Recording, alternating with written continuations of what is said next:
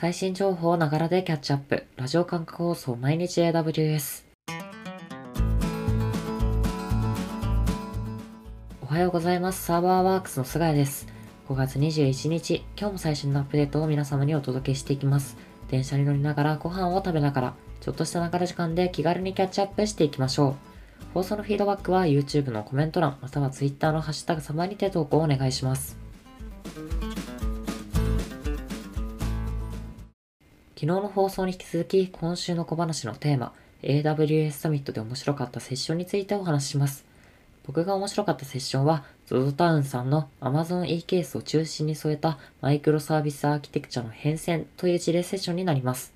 移行方法から運用周りまで Amazon e ケース全体像を学ぶことができる内容となっていまして、自分が普段から利用しているサービスの裏側を知れるっていうのがそもそも面白いですし、特に Amazon e ケースの監視やアップグレード方法については非常に勉強になりました。オンデマンド配信の公開は5月31日までなので、見たい方はお早めに。では早速、最新1日のアップデートを見ていきましょう。今回は5月20日、8件のアップデートがございました。まずは1つ目。AWS Copilot バージョン1.7が一般提供開始により、アップランナーをサポート。AWS Copilot のバージョン1.7が一般提供を開始しました。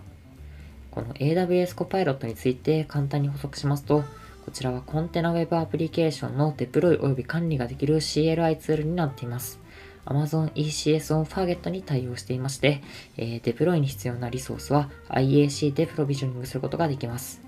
また、S3、オーロラ、DynamoDB によるデータ層をコンテナアーキテクチャに追加することも可能です。そしてアップデート本題に入りまして、今回のバージョンアップ、大きく2つのポイントがございます。まず1つ目が、AWS Copilot は新しく AWS アップランナーをサポートしました。そしてもう1つが、ECS で実行されているアプリケーションについて AWS システムマネージャーパラメータストアのシークレットをプロビジョニングできるようになりました。特に1つ目のポイントが注目すべきとこなんですけれども、出たばっかりのサービスなので、 App Runner について簡単におさらいします。えこの AWS App Runner とは、ソースコードやコンテナイメージを使用して、アプリケーションを簡単にデプロイできるマネージドサービスとなっています。アプリケーションを動かすためのインフラストラクチャーやコンテナオーケストレーションは AWS 側で最適な設定をしてくれるので考える必要がありません。AWS Copilot と連携することで CLI から即座にコンテナ化された Web アプリケーションを構築できます。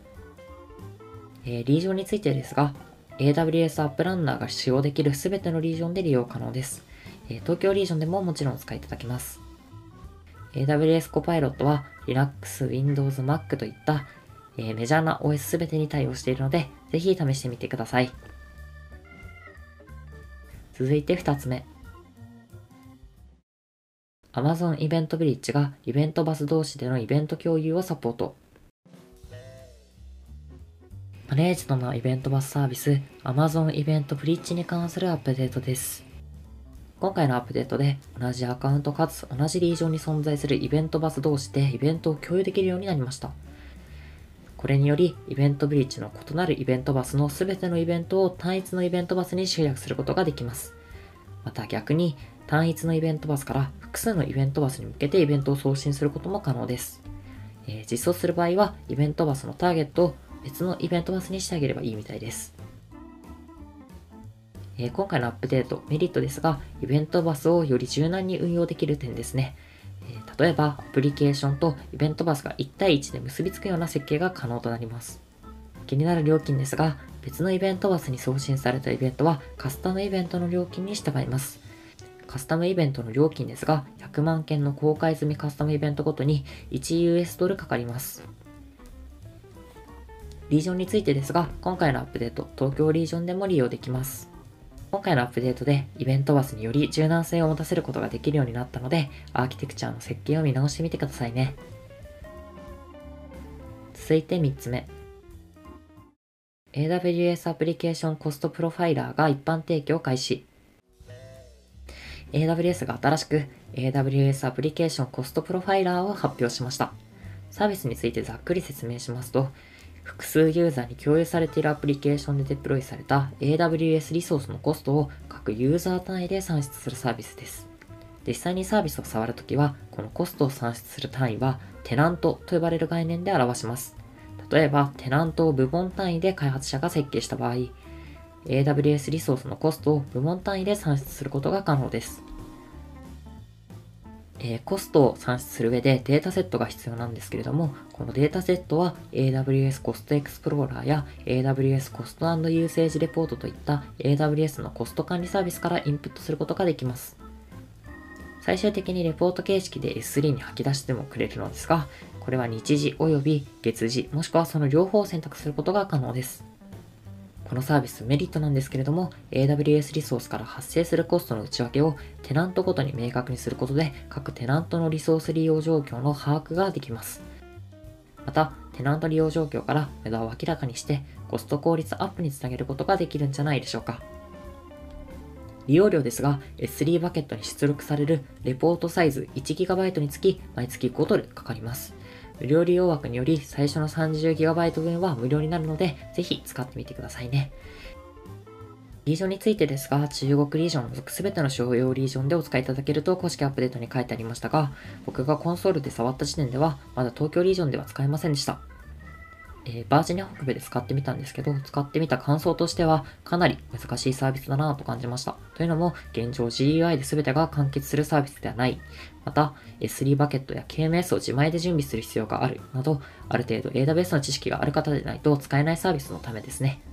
今後、アップデートでより使いやすくなることを期待したいですね。続いて4つ目。Amazon 政治メーカーオートパイロットが自動デプロイオプションをサポート。入力したデータをもとにモデルの生成、トレーニングなどマシンラーニングプロセスを自動化する Amazon 政治メーカーオートパイロットに関するアップデートになります。今回のアップデートで自動デプロイオプションが登場し、有効にすることで最適なトレーニング済みモデルを自動デプロイできるようになりました。もう少し具体的に言いますと、 Autopilot が推論エンドポイントを自動生成して最適なモデルをデプロイしてくれます。今回のアップデート、メリットなんですけれども、開発者やデータサイエンティストは機械学習に関するコストを減らすことができます。データセットを入力するだけで推論を行うことができるようになりますね。そして利用料なんですけれども、各マシンラーニングプロセスで実行するリソースに対して課金がされます。こちら細かいので詳細は公式ドキュメントの方をご覧ください。えー、そして最後リージョンですが、東京リージョンでも使用することができます。えー、公式ではオートパイロットの10分チュートリアルが提供されているので、こちらと合わせて本機能も試してみるといいんじゃないかなと思います。続いて5つ目。AWS ライセンスマネージャーが過去のライセンス使用状況レポートを提供開始。AWS 上でソフトウェアライセンスを一元管理できる AWS ライセンスマネージャーに関するアップデートです。今回のアップデートでライセンス使用状況のスナップショットを取得し、これらのレポートを S3 バケットに直接保存できるようになりました。レポート2パターンを作れまして、1つ目がライセンスコンフィギュレーションレポートと呼ばれる消費されたライセンス数とライセンス設定に関するレポート。そして2つ目がリソースレポートと呼ばれるリソースごとのライセンス消費に関する詳細レポートとなります。え今回のアップデート、メリットなんですけれども、レポートを通してライセンスの最大使用量を簡単に閲覧することができるので、ライセンス費用の削減につながります。え利用料ですが、追加料金なしで利用できます。リージョンも東京リージョンで利用できるみたいなので、ぜひ利用してみてくださいね。続いて6つ目。AWS ロードバランサーコントロールバージョン2.2が利用可能に。ップデート本題に入る前に AWS ロードバランサーコントローラーについて簡単に補足しますと、こちらは Kubernetes クラスターにおいて AWS エラスティックロードバランサーを設定管理するリソースです。今回のアップデートでこの AWS ロードバランサーコントローラーバージョン2.2が利用可能になったんですけれども、このバージョンアップグレードでは ELB がトラフィックを簡単にルーティングできるようにするための複数の拡張機能が追加されています。個人的に便利だなと感じたのが、NLB がインスタンスモードターゲティングをサポートしたことで、ノード単位でトラフィックを分散できるようになったことです。今まではフォト単位でしかトラフィックを分散できなかったみたいですね。NLB、ALB どちらにも拡張機能が追加されているので、詳細、ドキュメントで確認してみてください。注意事項ですが、今回のリリースから新しく作成される NLB のスキーム項目のデフォルト値がインターナルになりました。インターネットに公開する場合は変更してあげる必要があるので気をつけてください。また、今回リリースされたバージョンをインストールするには、Kubernetes のバージョンが1.16以降である必要がございます。ですので、こちらにもご注意ください。続いて7つ目。AWS Solutions の AWS Data Streaming Solution for Amazon MSK が更新。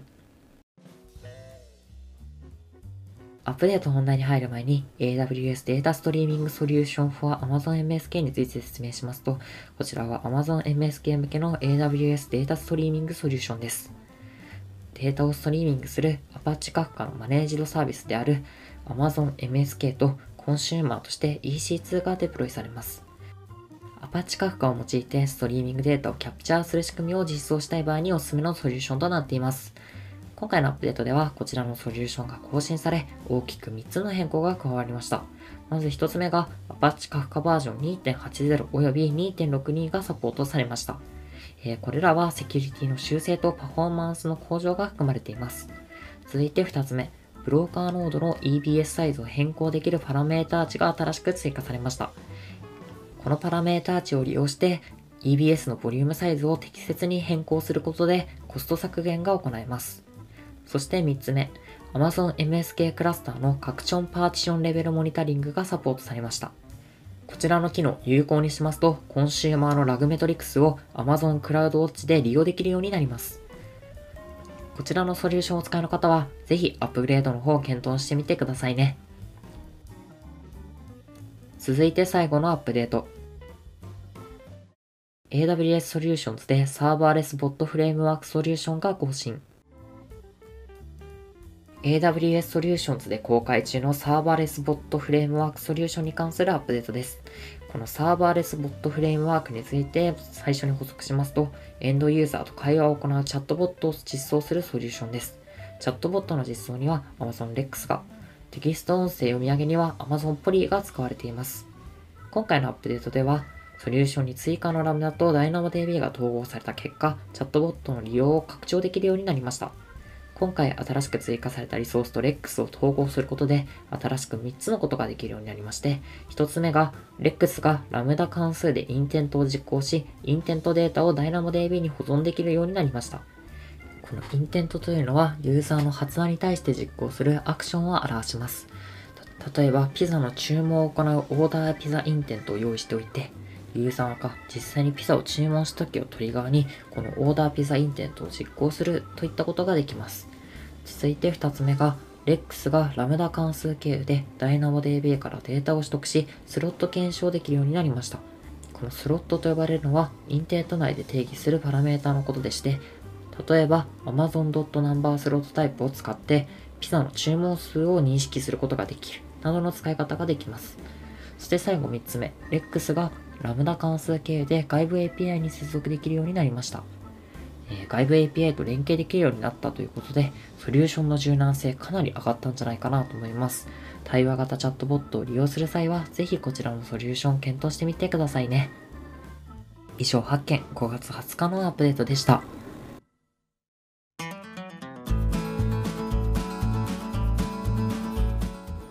繰り返しになりますが、放送のフィードバックは YouTube のコメント欄、または Twitter のハッシュタグサバにて投稿をお願いします。また次回、毎日 AWS、お楽しみに。ではでは。